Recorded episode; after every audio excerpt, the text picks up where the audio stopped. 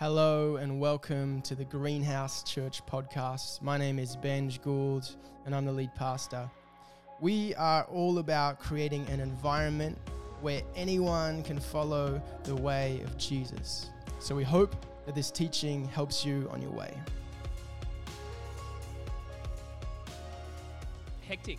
I used to be a youth pastor for a long time, so if random stories come out, I apologise. It's just kind of part of the deal. I think I've said it before, but when I first became a youth pastor, Benj was also a youth pastor, but towards the back end of that stint. He was I am. And Benj was the first other youth pastor to take me out for coffee and to invest into me and to love me. And so I have a very special place in my heart for Benj, just because he's so amazing. But we're currently in a series called What Sort of Kingdom? It's talking about Jesus' kingdom, God's kingdom. We're looking through Luke 13. And it's one of the things I think, I work with a bunch of teenagers in a high school, in a Christian school, and the question often comes up, not all these kids are Christian, but the question quite often comes up, what is this whole Jesus thing about?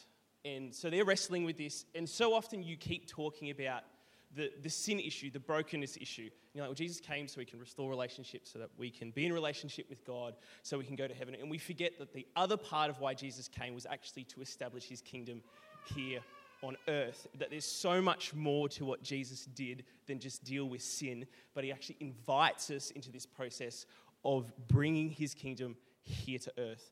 And so Benj has given me 4 verses to look at, and so we will look at the 4 verses assigned to me, kind of like homework, and we'll have a look at what these verses look like. And so Luke 13, verse 18 to 21, we're talking about Jesus' kingdom, God's kingdom. It says this, then Jesus said, "What is the kingdom of God like? How can I illustrate it?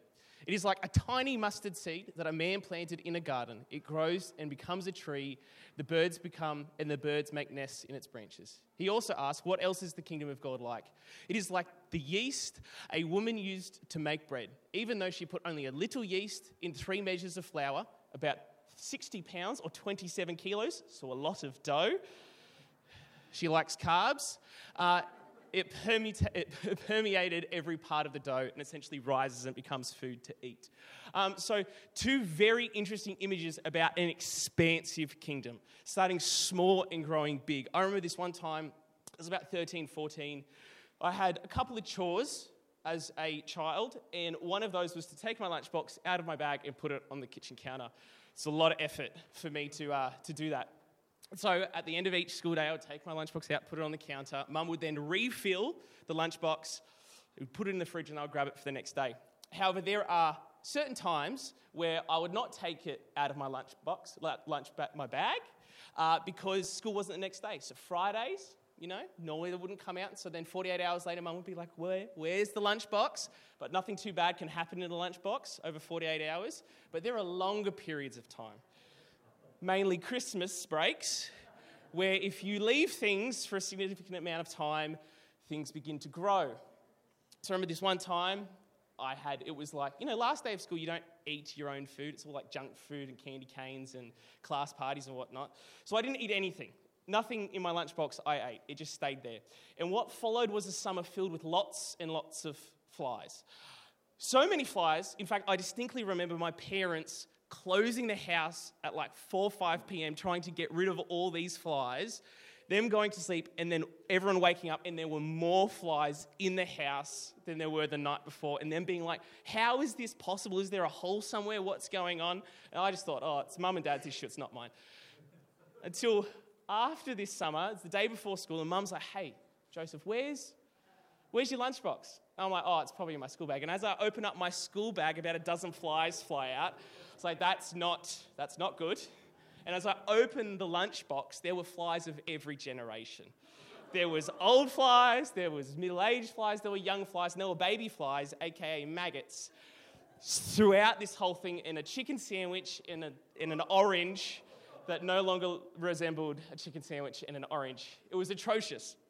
But what had clearly happened was that there was a couple little fly eggs that had marinated in my lovely lunchbox over the course of summer, and it grew to become a tribe of flies.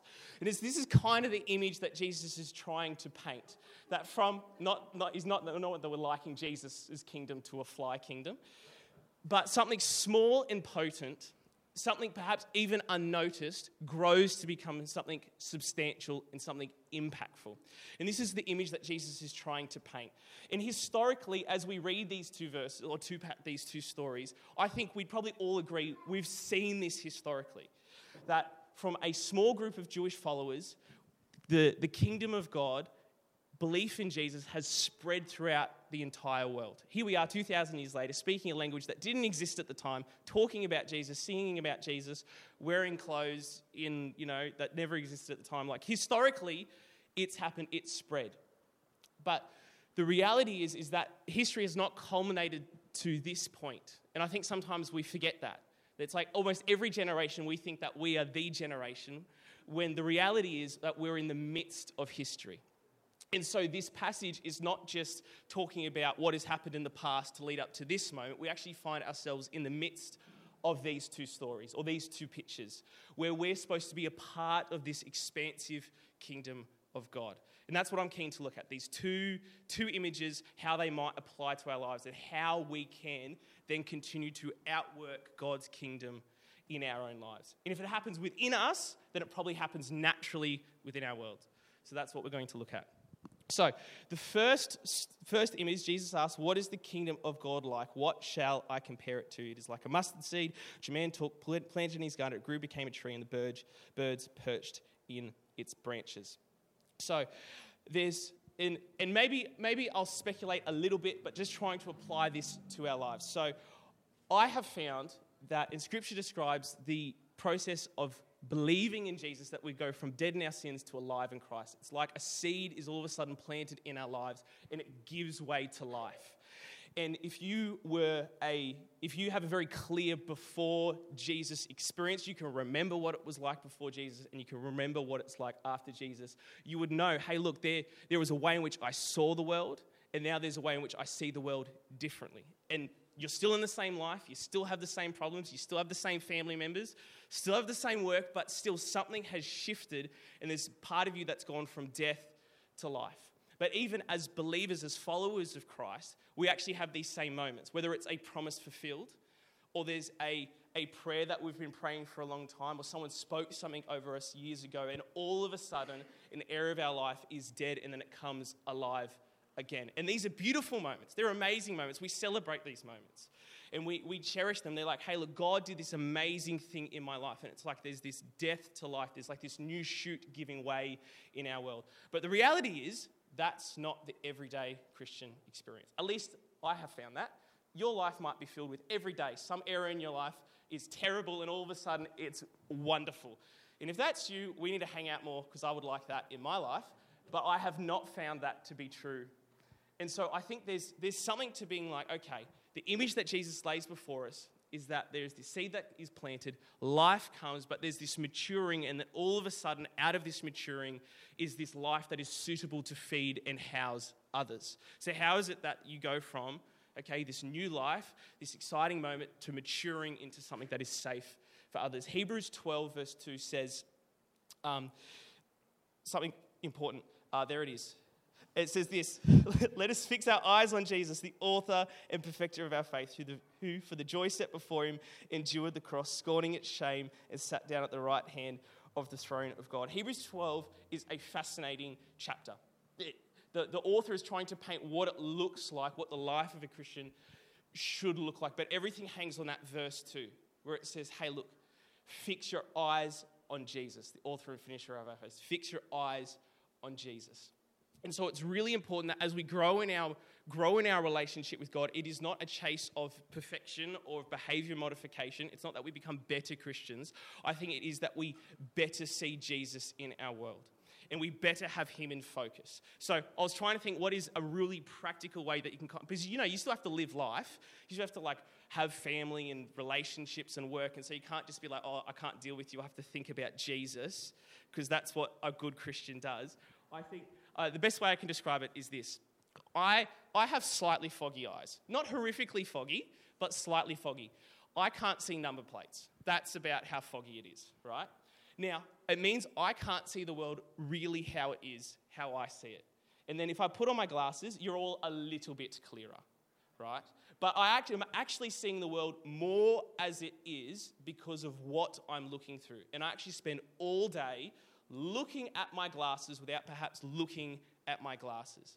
And when we fix our eyes on Jesus, the idea is not that we have our attention 100% of the time, I have to think about Jesus, not think about my problems, or I have to think about Jesus, not think about work, or I have to think about Jesus and not think about how that person cut me off. It's about, okay, it's the lens through which I see my life.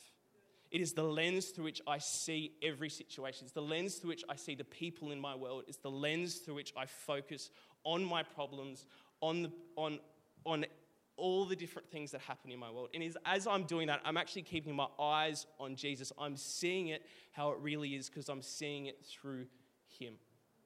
I remember this one time, I was about 15, and I had a seventh life crisis.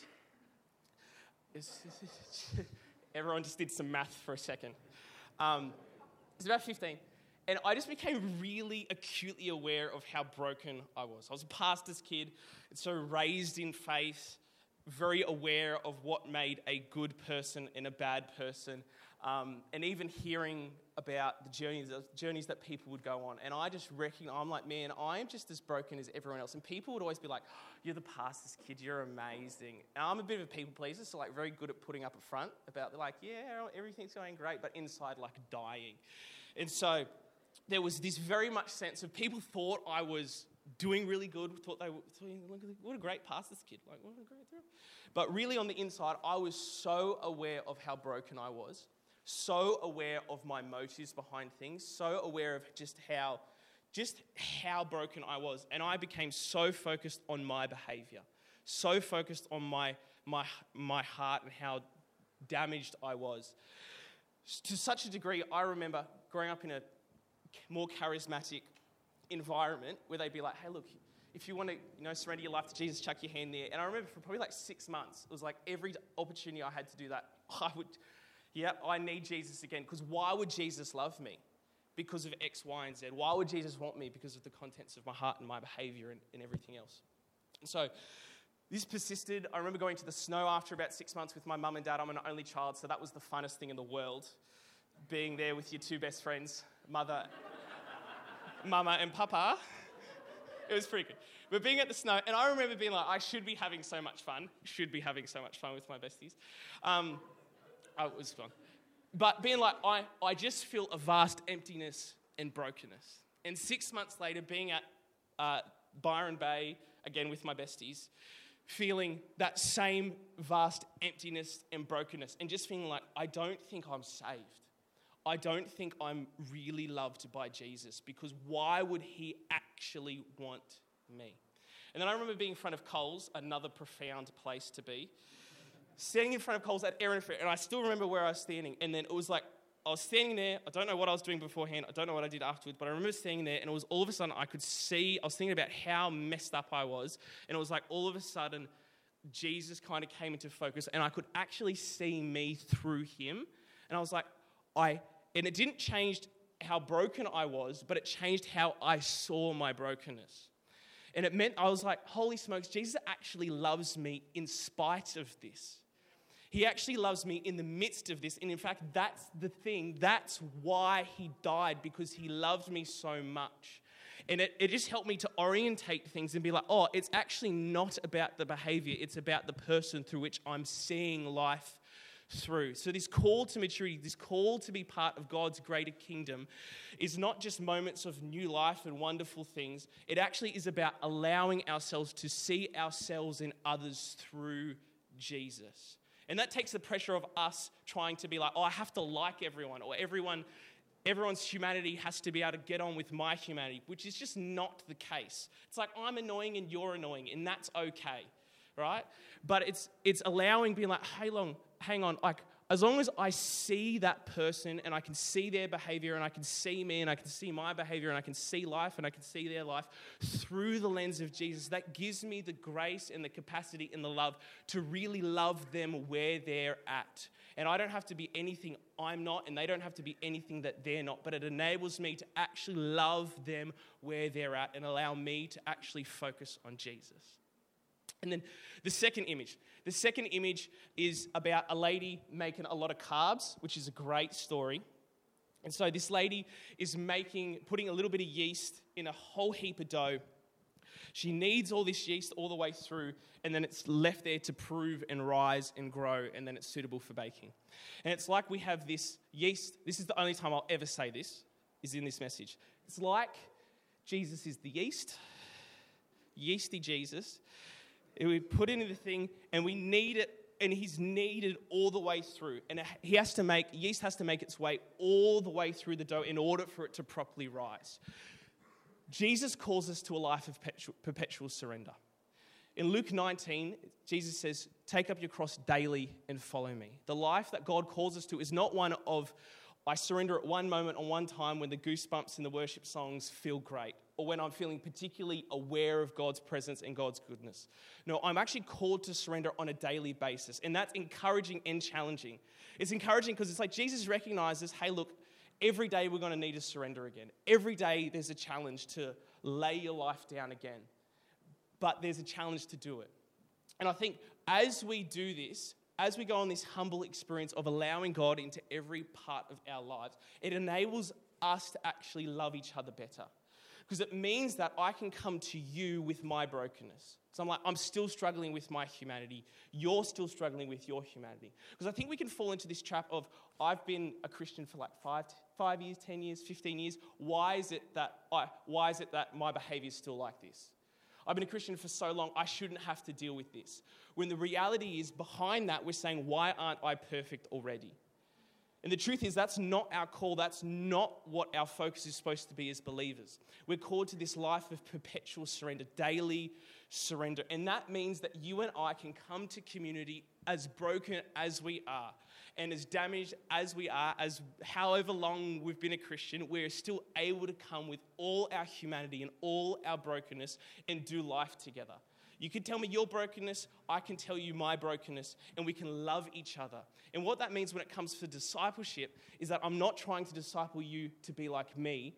I'm trying to be like, hey, look, why don't we pursue Jesus together? And that means that discipleship is safe. It means that community is safe. It means that we can actually come as we are. It means that we are loved as we are. It means that we don't have to put up a face or put up a version of ourselves that's just not real. And if we're a community like that, that means that we actually play a role. We're actually safe for others, because that's how these two images finish. They start with life being given to this thing, it growing and expanding, but it doesn't finish with this thing in all its glory being, oh, it's the expanded version of that thing. That's the highlight of it. No, they both become something that's of use for others. They become something that is of use for community. And that's the call that God has us, that's the call that he has for us. To be part of this wider community is not to be better versions of ourselves, but it's to be versions of ourselves that are safe for others. And that means that we just get to come as we are and love each other and love him. So if the team wants to come up, that would be amazing. And I think that's such a challenge, to be like, okay, through the process of just being, not trying to hold myself to perfection, but allowing myself to surrender to God on a daily basis, and the humility of being like, you know what? I'm going to try and fix my eyes on Jesus. I'm going to try and see the people in my world, see my behavior, see other people's behavior through the lens of Jesus. I think as we do those two things, that really helps us to be able to live an authentic faith, a real faith. And if that happens inside of us, I am convinced that as we just do life, that exudes from us. We're not chasing behavior, we're just sheerly chasing after a person. And we find ourselves historically in the midst of an expanding kingdom. Let me pray for us, and then the team's going to sing. Father, I thank you for all that you've done for us. Father, I thank you for the price that you paid on the cross, not just to deal with our humanity, but Father, to usher in a new way of doing life, a new kingdom. Father, I thank you that we find ourselves in the midst of your story, a greater story. And so, Father, I pray that if we're fallen into the trap of being like, hey, look, I'm a Christian, I shouldn't be struggling with this by now, and we're caught up in the challenges of our own behavior, Father, I pray that you would help us better see ourselves, better see others. You would help us view our lives how you see them through the lens of your love and your grace.